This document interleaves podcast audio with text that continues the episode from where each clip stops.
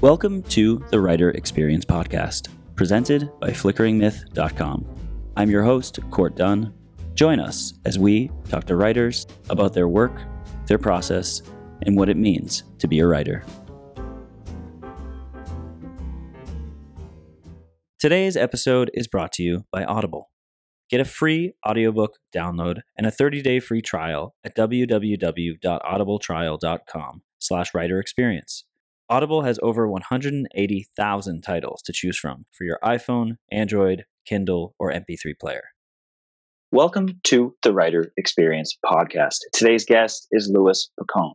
Louis is a presidential historian, speaker, and author of The President is Dead, The Extraordinary Stories of the Presidential Deaths, Final Days, Burials, and Beyond, and Where the Presidents Were Born, The History and Preservation of the Presidential Birthplaces, He's currently working on a book due next year about Ulysses S. Grant. Louis, welcome to the show. We're very excited to have you.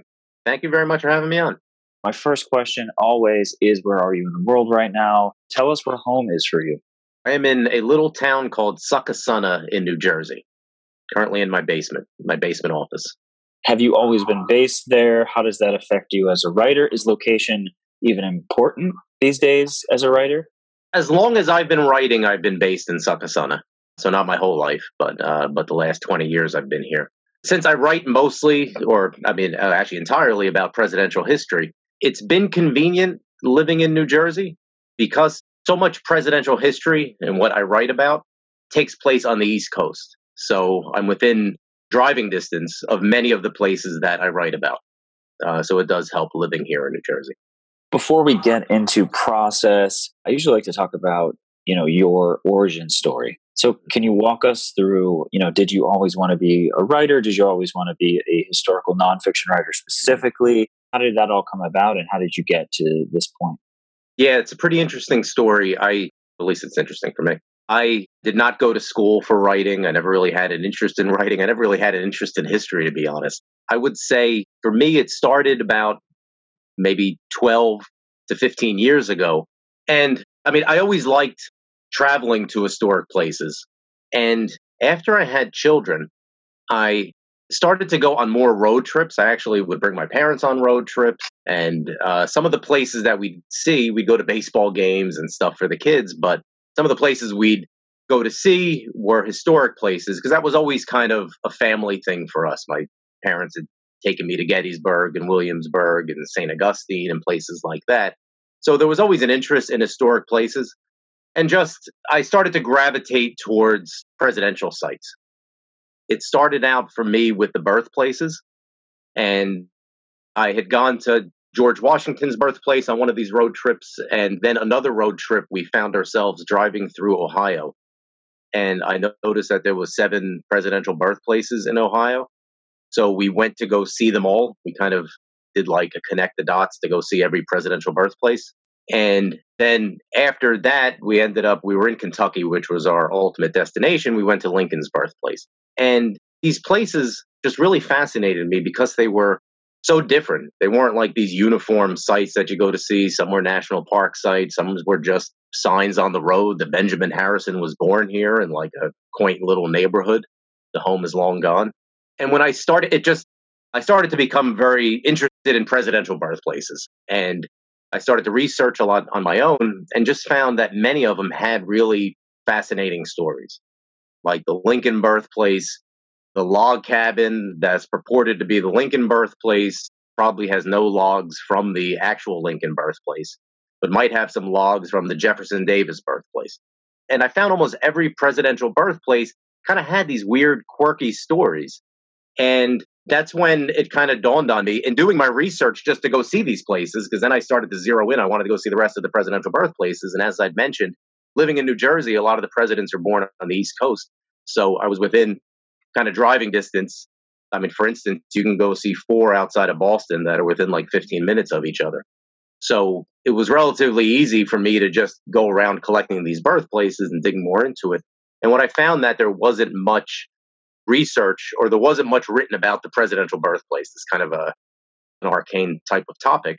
And at one point, I mean, I, I kind of like look back in retrospect and think that I, when I went to go visit the Lincoln birthplace, it kind of dawned on me what a cool book this would make, just writing about the presidential birthplaces. And I just kind of dove in and started writing. I hadn't written any books before. I hadn't really done any writing, any serious writing since since college, probably, which was 20 years earlier. And I just found that I loved it. I, I love the research. I love the traveling to the places, and you always find out so much more when you walk in the same places that uh, that events happened. So that was such a critical part of it. And I kind of went about it with that like naivete of just started writing, and it kind of blossomed from there. Moving on to process, we'd love to talk about how you write these books. We'd love to focus this episode on writing historical nonfiction using both of your books as examples. Does that sound good? That sounds great. So let's dive right into the early stages. So you mentioned the inception of some of the ideas, how these ideas kind of came to you. What about the first steps of deciding to write the book itself?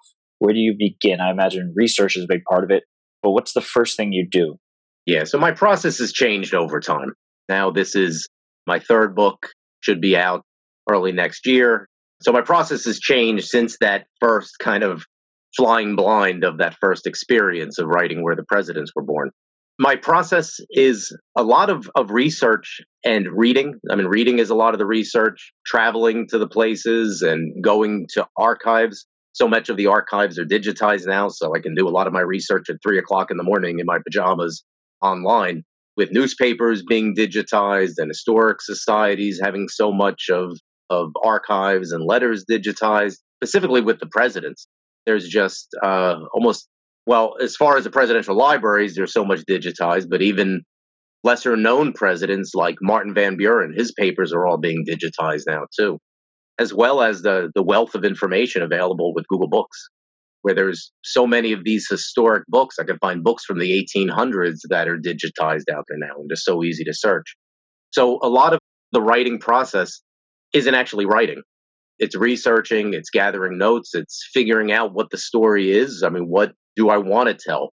Because both of my first two books, if you would have asked me what the book would be when I first started researching, it was much different from what the book became.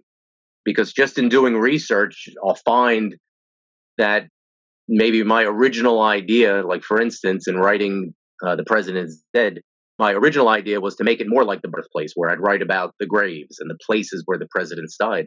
But in doing research, I found that the more interesting story is the is the presidents themselves, how they lived their final days, and touching on their post presidency and how they died, and then their how the public commemorated them, whether in funerals or massive memorial tombs, or the opposite, maybe very uh, sparsely attended funerals, a very local event as opposed to national event, and and nondescript gravestones that kind of look like any other gravestone in a cemetery. So it's really an evolution in the writing process from when I first start writing to to when I finally realize what the book is that I want to write. And then a lot of times that changes the direction of my research.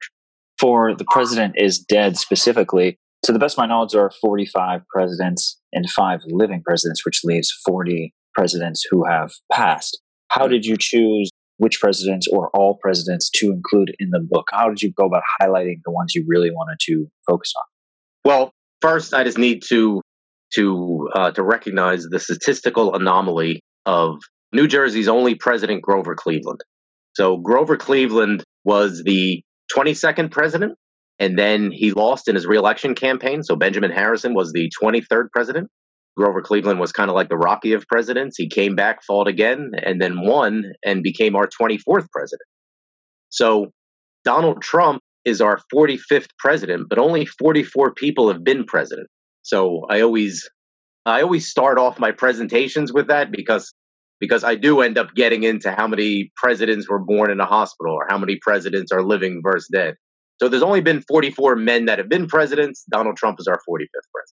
And actually, since Grover Cleveland is New Jersey's the only president born in New Jersey, I kind of take special uh, interest in him.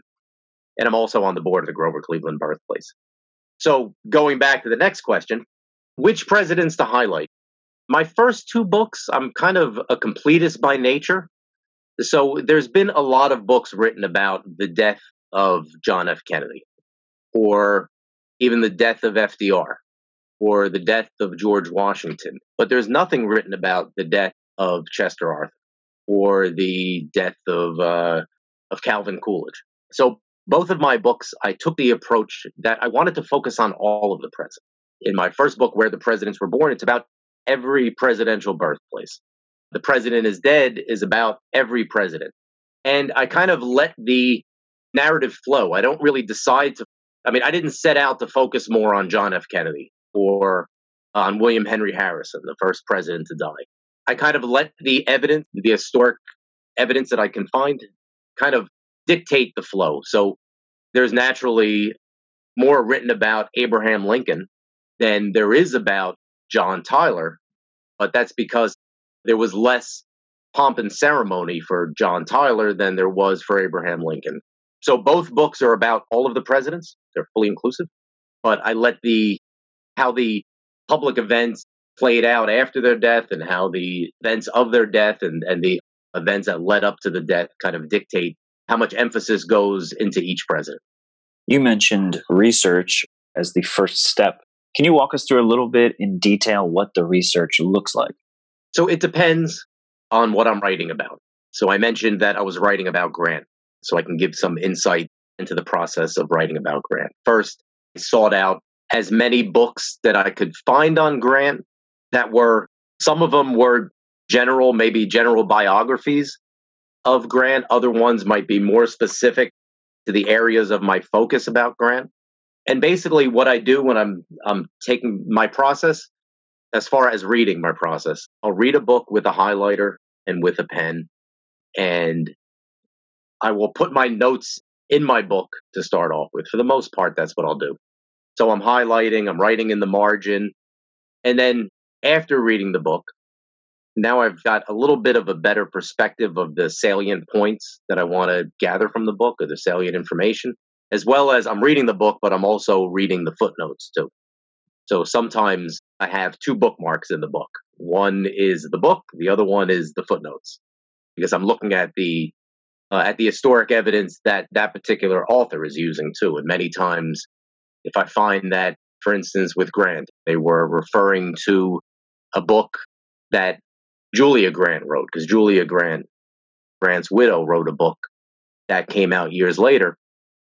I might then reference that book to see what other information is in there. And then after reading the book, I've got all of my highlights and all of my notes a lot of times embedded in the book. I'll go back and then start taking those notes from my handwriting or from the highlights and start putting them down on paper. Same thing when I visit historic sites. I'm going there with with a pen and paper I kind of like it the old fashioned way with a pen and paper. And I'm taking my notes when I'm there.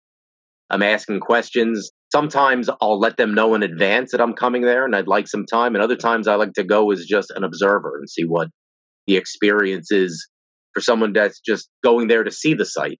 And then kind of comparing what's being told to the general public that's just coming into the site as opposed to maybe what's in the archives or maybe what's being told to an historic researcher. And sometimes I'll go to the same site multiple times. Again, the advantage of living in New Jersey.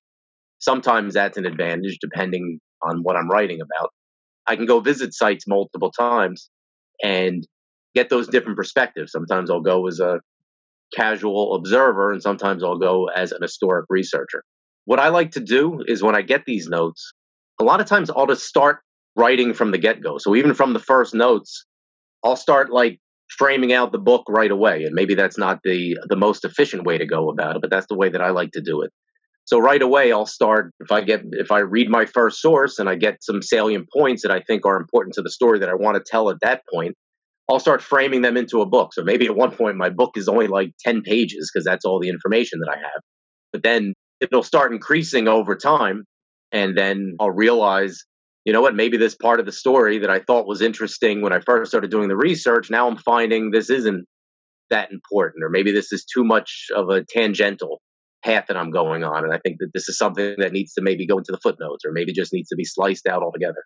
And I'll just continue that over time. Just uh, keep keep layering in new sources and keep writing and editing almost simultaneously. You just walked us through your process as you are doing your research, you're kind of building the story. I don't think you've mentioned an outline yet. Would you say that your outline per se is built as you go? Or would you say in the beginning you do have a written out outline that you are trying to stick to to try to tell all these stories? That's a good question. I do use an outline, but I'm not that strict about it or that dedicated to it. A lot of times I'll let the, I might have an idea for the outline from the get go. I'd say when I get maybe about 25 to 40% into the book, that's when the outline has become more solidified. For instance, with the Grant book, as I was writing it, again, I was probably at that 25 to 40% point. I realized it kind of, that's when the structure gelled for me.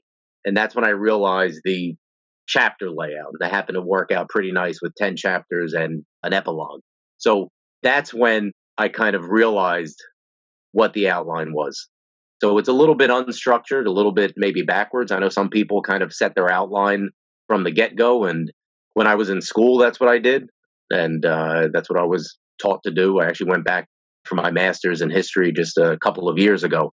And uh, in writing papers for my master's, that's what I did. I did do the outline first, but this just feels more comfortable for me with writing my books to kind of let the outline come out more organically after I've started my writing and after I've started my research. I mean, I definitely have the general sense of what I want to write about, and maybe even more than general, but it kind of gets more refined over time.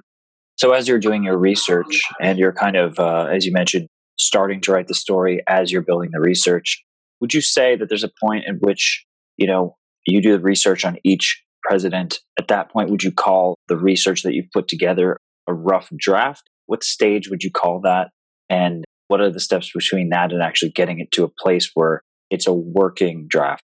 Yeah, that's a really good question. What I do is that, and I've never really thought about this before, but now that you've asked the question, the answer kind of dawned on me. When I first start, I kind of keep two documents simultaneously. One is my book, and the other one is points that I want to include that I haven't included yet. I mean, just for instance, for The President is Dead, there was maybe about 700 footnotes in total that went in there. So that's a lot of sources that I've used. So I'll keep track of the sources that I've gone after already, the sources that I've already included, as well as a litany of the sources that I still have pending to include to review. I keep in the actual book manuscript, a lot of times I'll keep notes embedded in there. So maybe for The President is Dead, there was uh, an excellent book about the funeral train for Franklin Roosevelt, just for instance, just popped into my head. As I'm writing out the Franklin Roosevelt chapter, when I'm getting to the funeral train, I might embed notes.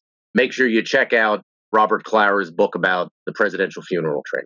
And that's all embedded into the book. So if someone just picked it up and started reading, they kind of see a hybrid of, hey, this paragraph almost looks good enough to submit. And then all of a sudden you're getting my notes embedded in there. Or there might be a photograph that has a lot of of rich information in that photograph. So I might just embed a link to the photograph. Make sure you check this out. This is something that has some good information as well as maybe a photograph that we want to include in the final product. At some point, I've gone through all my sources, and I guess I've gone through the sources. The notes have actually been transformed into text. And I guess for all of my books, at that point, I kind of do a final spell check and the spell check might take me like an hour to go through because a lot of times when I'm doing the writing, um, I'm, there's spelling errors in there, and it's kind of there's portions of it that are unstructured. And in going through that, when all of the notes have been taken out of the manuscript just from from naturally doing my research and doing that spell check, now I feel like it's transformed from a draft into a manuscript. Not that it's ready to submit by any means to the publisher. But it's kind of made that mental transformation where I think of like a roller coaster. That first part is like clinking and clanking going up to the peak. And then after like the notes are out and the spell check is done and I feel like I've got the structure in there, that's when I start coming down like over the hump. We have a lot of writers on this podcast. Do you like what writers write? Do you like free stuff? Well, Audible is offering a free audiobook download for listeners of the Writer Experience podcast. with a free 30 day trial to give you the opportunity to check out their service. I recently downloaded James Joyce's Ulysses for my commutes into the city, while our producer Harry, who may or may not exist, has been enjoying J.R.R. Tolkien's The Hobbit. To download your free audiobook today, go to audibletrial.com slash writer experience. Again, that's audibletrial.com slash writer experience for your free audiobook. What's your favourite film of all time? It might be a sophisticated classic, a childhood favourite, or an enjoyable pile of trash you just can't help but watch over and over again. The Pick of the Flicks podcast, hosted by me, Tom Beasley, is all about celebrating people's favourite movies in whatever form they take. Each week, I interview a different guest about their chosen favourite, whether I agree with their choice or think they're as mad as one of Tom Hardy's accents. So tune in to Pick of the Flicks every week on the Flickering Myth Podcast Network and subscribe with your podcast app of choice. Maybe your favourite film will be next. Hi, I'm George. And I'm Sam. And we're from the That's a Classic podcast on the Flickering Myth Network. We both bring three films each from a certain genre and we battle it out to find out which is the ultimate classic. So you can listen to us on Flickering Myth, iTunes, or Spotify. Check out what classic we choose every week. And what does the revision process look like? How many revisions do you do over the course of a full book? And what does that look like? How long does it take? I must literally read the book like close to a hundred times, if not more than a hundred times. Oh wow!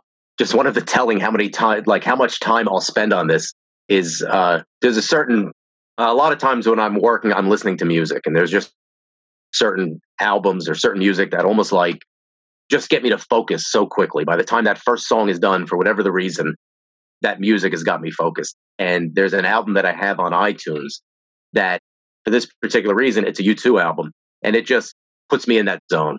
It's the Songs of Innocence. And on iTunes, it'll keep track. I don't know if people know iTunes, it'll keep track of how many times you've listened to a song. And at one point, I looked down and realized that I've listened to this first song over 400 times. Uh, I couldn't believe it. And so I will spend a lot of time editing, reading it over and over. And then I will have several layers of editing. Even after I'm I'm convinced this is ready for the publisher. I might step away from it from a couple of weeks because it's difficult when you keep reading your own material. Sometimes I'm I'm flabbergasted when an error is found, even like a simple grammatical error. And I'm like, I've read that sentence a hundred times. How could I not see that? Because it's difficult when you're proofreading your own work. You kind of get blind to the spots. One of the things that I like to do is Microsoft has this great feature where it'll read your Word document back to you. And if I just turn that on and sit back and not look at the screen and not follow along, you'll catch so much more. You'll catch if if you've used the same word three times in the same sentence, if it's repetitive, grammatical errors. So that's a great feature that I recommend for any writer. Also, so after I'll sometimes I'll step away from it and I'll maybe work on another project for a couple of weeks and then come back to it and I, I kind of see it with slightly fresher eyes. I have I'll, I'll work with a proofreader even before it goes to the final editing process. So someone else will read it and come back to me with suggestions or errors. And then after that's all done, and this almost sounds like a pretty quick process, but even this on its own can take months going through from the point that I think it's kind of like ready for the publisher. Like the funny thing is, is that I'll think I'm 99% done for like a really long time. That's much more than, or that's much less than 99% of the overall time that I've worked on it. But then with the publisher that I've worked on for uh, for the President is Dead, and that I'm working on with my grant book Skyhorse, they've just been terrific. Because then they'll do a a really in depth, really professional editing job where they might find some inconsistencies in there. They might they'll definitely find some some better ways to tighten the text because that's a big part of the editing process too. Is honing down the book so, I mean, in my mind, I might think that 500,000 words to write about the deaths of the presidents is great because it's such a fascinating subject, but there's not too many people out there that want to read a half million words about the presidential deaths. So you do need to kind of figure out where do you want to carve out, where do you want to put it into the footnotes, where can you take these 100 words and maybe tell it better or make it sharper and bring it down to 60 words. So you do need to go through that carving process, that honing process to get it down to a digestible size. So then after it's gone to the publisher, to the editors, there'll be a whole back and forth process too that'll take some more weeks and even months of getting it ready for printing. And even during that, sometimes because I've gone from one research uh, project to the next, or because maybe I'm just still, even though the book is done, I'm just still so enamored with the topic, I might still be finding other information that I want to put in the book. So there's kind of, even in the final editing, maybe most of it is trimming the book and correcting it and going through the editing process, but there's still also hey, I just found this. I want to get this into the book too. So that's part of the process. You mentioned a couple times the publisher, Skyhorse. This may be rewinding a bit, but at what point does the publisher get involved? At this point, are you querying to get your book published? Do you already have a pre existing relationship through an agent? Walk us through how you pitch your books. And then I would love to also hear about if you do query. I've heard that the nonfiction process is the book doesn't have to be done yet. You pitch on a proposal and then you write the book after the fact. So I would love to yeah. hear your perspective on those. Yeah, I don't, hopefully, I can share my experience. And if someone's listening that wants to get into writing nonfiction, maybe they can learn from, I don't want to call them mistakes, but I don't know if I, I know that I don't go about it maybe the most orthodox way. So with actually both of my first two books, Where the President Was Born and The President Is Dead, both times I started writing the book because I thought this was a fascinating topic. And especially with my first book, my pre existing notion, again, going into this as just a first time author with a real passion for writing and a passion for the topic, but not much knowledge about being an author, my thought was I needed to go to the publisher with a finished product and say, here's my book. It's all ready to go. Do you want to publish it? And what I found is in searching for a publisher for my first book, again, at that point, it was probably like 90% done when I started looking for publishers because I figured, all right, I can keep finishing it as I start this working relationship with a publisher. What I found is many of the publishers are only looking for the idea. And when I started to submit to publishers, they were looking for a summary of the book and maybe one sample chapter. Maybe some were looking for three sample chapters. But by no means did I need to finish the entire book before starting to submit to publishers. So that was pretty eye opening for me. Honestly, I kind of took the same approach with my second book, where I ended up writing most of it, if not all of it, before doing this publisher search too. So I'm not saying that I learned much from it. Maybe it was just the way that I feel more comfortable writing. Because honestly, I did that with my third book too, where that was pretty much done before I started to submit it. But that's not the way that it has to be. If you have an idea, you can definitely you definitely want to start writing it first. And again, a lot of publishers are going to look for that sample chapter, but you by no means have to have a finished book before you start looking for publishers. Louis, are you ready for what we call a series of seemingly random questions? if you're ready for it, then I'm ready for it. First one If you could take one president, living or dead, to any fast food restaurant, which president would you choose, which restaurant, and why? Oh, man. Not so much for the food aspect, but I just love to sit with Abraham Lincoln. So I will say that I will take Abraham Lincoln to Taco Bell no, you know what? I'm going to change that to KFC because I love KFC and Abraham Lincoln's from Kentucky. So I'm going to take Abraham Lincoln to KFC and uh, and that's it. Was there one other piece to the question that I forgot? The why. Oh, why? See, there you go. It would just be so cool to sit in a booth in one of those red tabletop booth with Abraham Lincoln and just pick his brain and just he just he's uh, had such a great sense of humor and it would just be great just to talk with him, just to pal around with Lincoln while eating original and extra crispy Kentucky Fried Chicken. That's an awesome question. The next question of all of the research and the stories that you've told about the presidents, whether their births or their deaths, is there a favorite birth and favorite death that you could choose from? maybe for those listeners who haven't checked out your books to entice them about what the best stories are? Well, I mentioned it before. Really, the birthplaces are really kind of quirky. And just to maybe just give like a one minute synopsis of why I find birthplaces are so quirky is because when the president is born there, when baby Herbert Hoover was born in this home in West Branch, Iowa, nobody cared about it. Nobody, I mean, his family cared about it, but nobody cared about the place because nobody knew Herbert Hoover was going to be president 50 years later. So birthplaces are much different from other historic places like Independence Hall or maybe Gettysburg, where people know right away something important happened there. So now you have 50 years later, people start to take interest in the birthplace. By this point, birthplaces are burned down, birthplaces have been remodeled because most of the presidential birthplaces are home. Jimmy Carter was the first president born in a hospital, so that's a whole different type of story when you're talking about hospitals. But for the presidents born in homes, Homes have been remodeled, they've been relocated. And what I always find most amusing is those people live there. They're still private homes. So some people aren't that thrilled when someone shows up at their door with a camera and they want to come into your home to see where Harry Truman was born.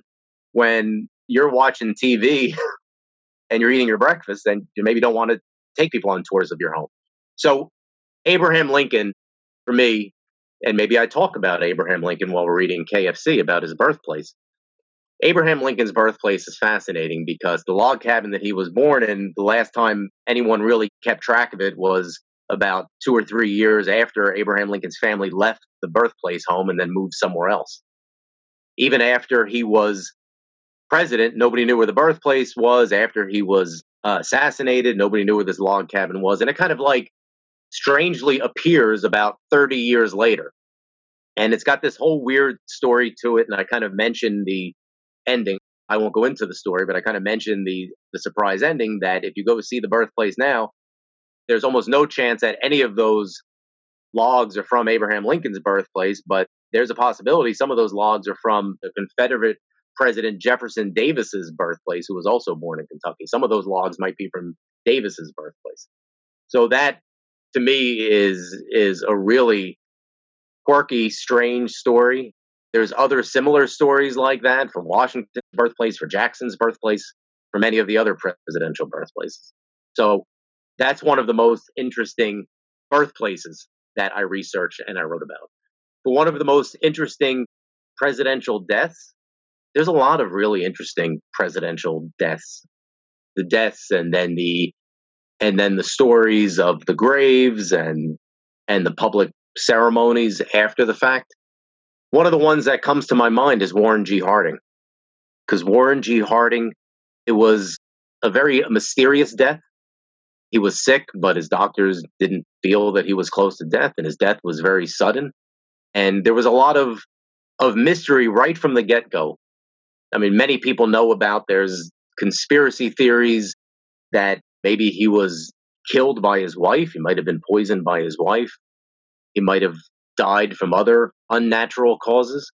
But what I found fascinating in doing the research is these conspiracy theories didn't start years later. They started from the day after or the day that Warren G. Harding died, where reporters started to notice inconsistencies in everyone they talked to about who was in the room, what was happening with Warren G. Harding in those moments before he died. So that's one of the most, I shouldn't say one of the most, one of the many interesting and intriguing stories about the presidential death. My last question is what is one piece of advice or learning from your career that you'd like to pass along to the writers, whether it be, you know, any writer or historical nonfiction writers?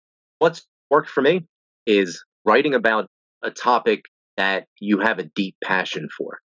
For every one of the books that I've wrote or every one of the books that I've other projects that I'm working on now, I'm passionate about the topic. I'm deeply interested in the topic. It's not, it's never, writing is never a chore for me. I'm always extremely enthusiastic about writing. And I'll find if I have a half hour break for lunch and I can sit down and write for that half hour, it's just, that's what I love to do. So find a topic that you love and that passion will just will just come out in the writing or find a topic that you're deeply interested in. I know I've read about some people that their publishers had mentioned a topic. Oh, why don't you go write about about some topic and the authors decided to do it, but I couldn't do that. Personally, I couldn't do that. If someone came to me and asked me to write about about the history of European history or some topic related to European history, I don't have a passion for that topic. And I couldn't do it. Other people can, but for me, what works is having that passion, having that interest, having that obsession, and that should be your topic. So there you go. That's one of them. The other one is writing about, for me, what's worked too is writing about if you're doing the type of writing where going to archives or going to historic places for research is important, then you want to write about a place that you can get to. Again, if I was if I wanted to write about the history of Pearl Harbor, I can't get to Hawaii that conveniently being in New Jersey. So that would be a more challenging topic for me to write about. Writing about the presidential birthplaces, so many are on the East Coast, that that became a more accessible topic for me to write about. Well, thank you, Louis. The president is dead. The extraordinary stories of the presidential deaths, final days, burials, and beyond, and where the presidents were born, the history and preservation of the presidential birthplaces are both available now. Please check them out if you haven't already. And his book on Ulysses S. Grant will be released next year.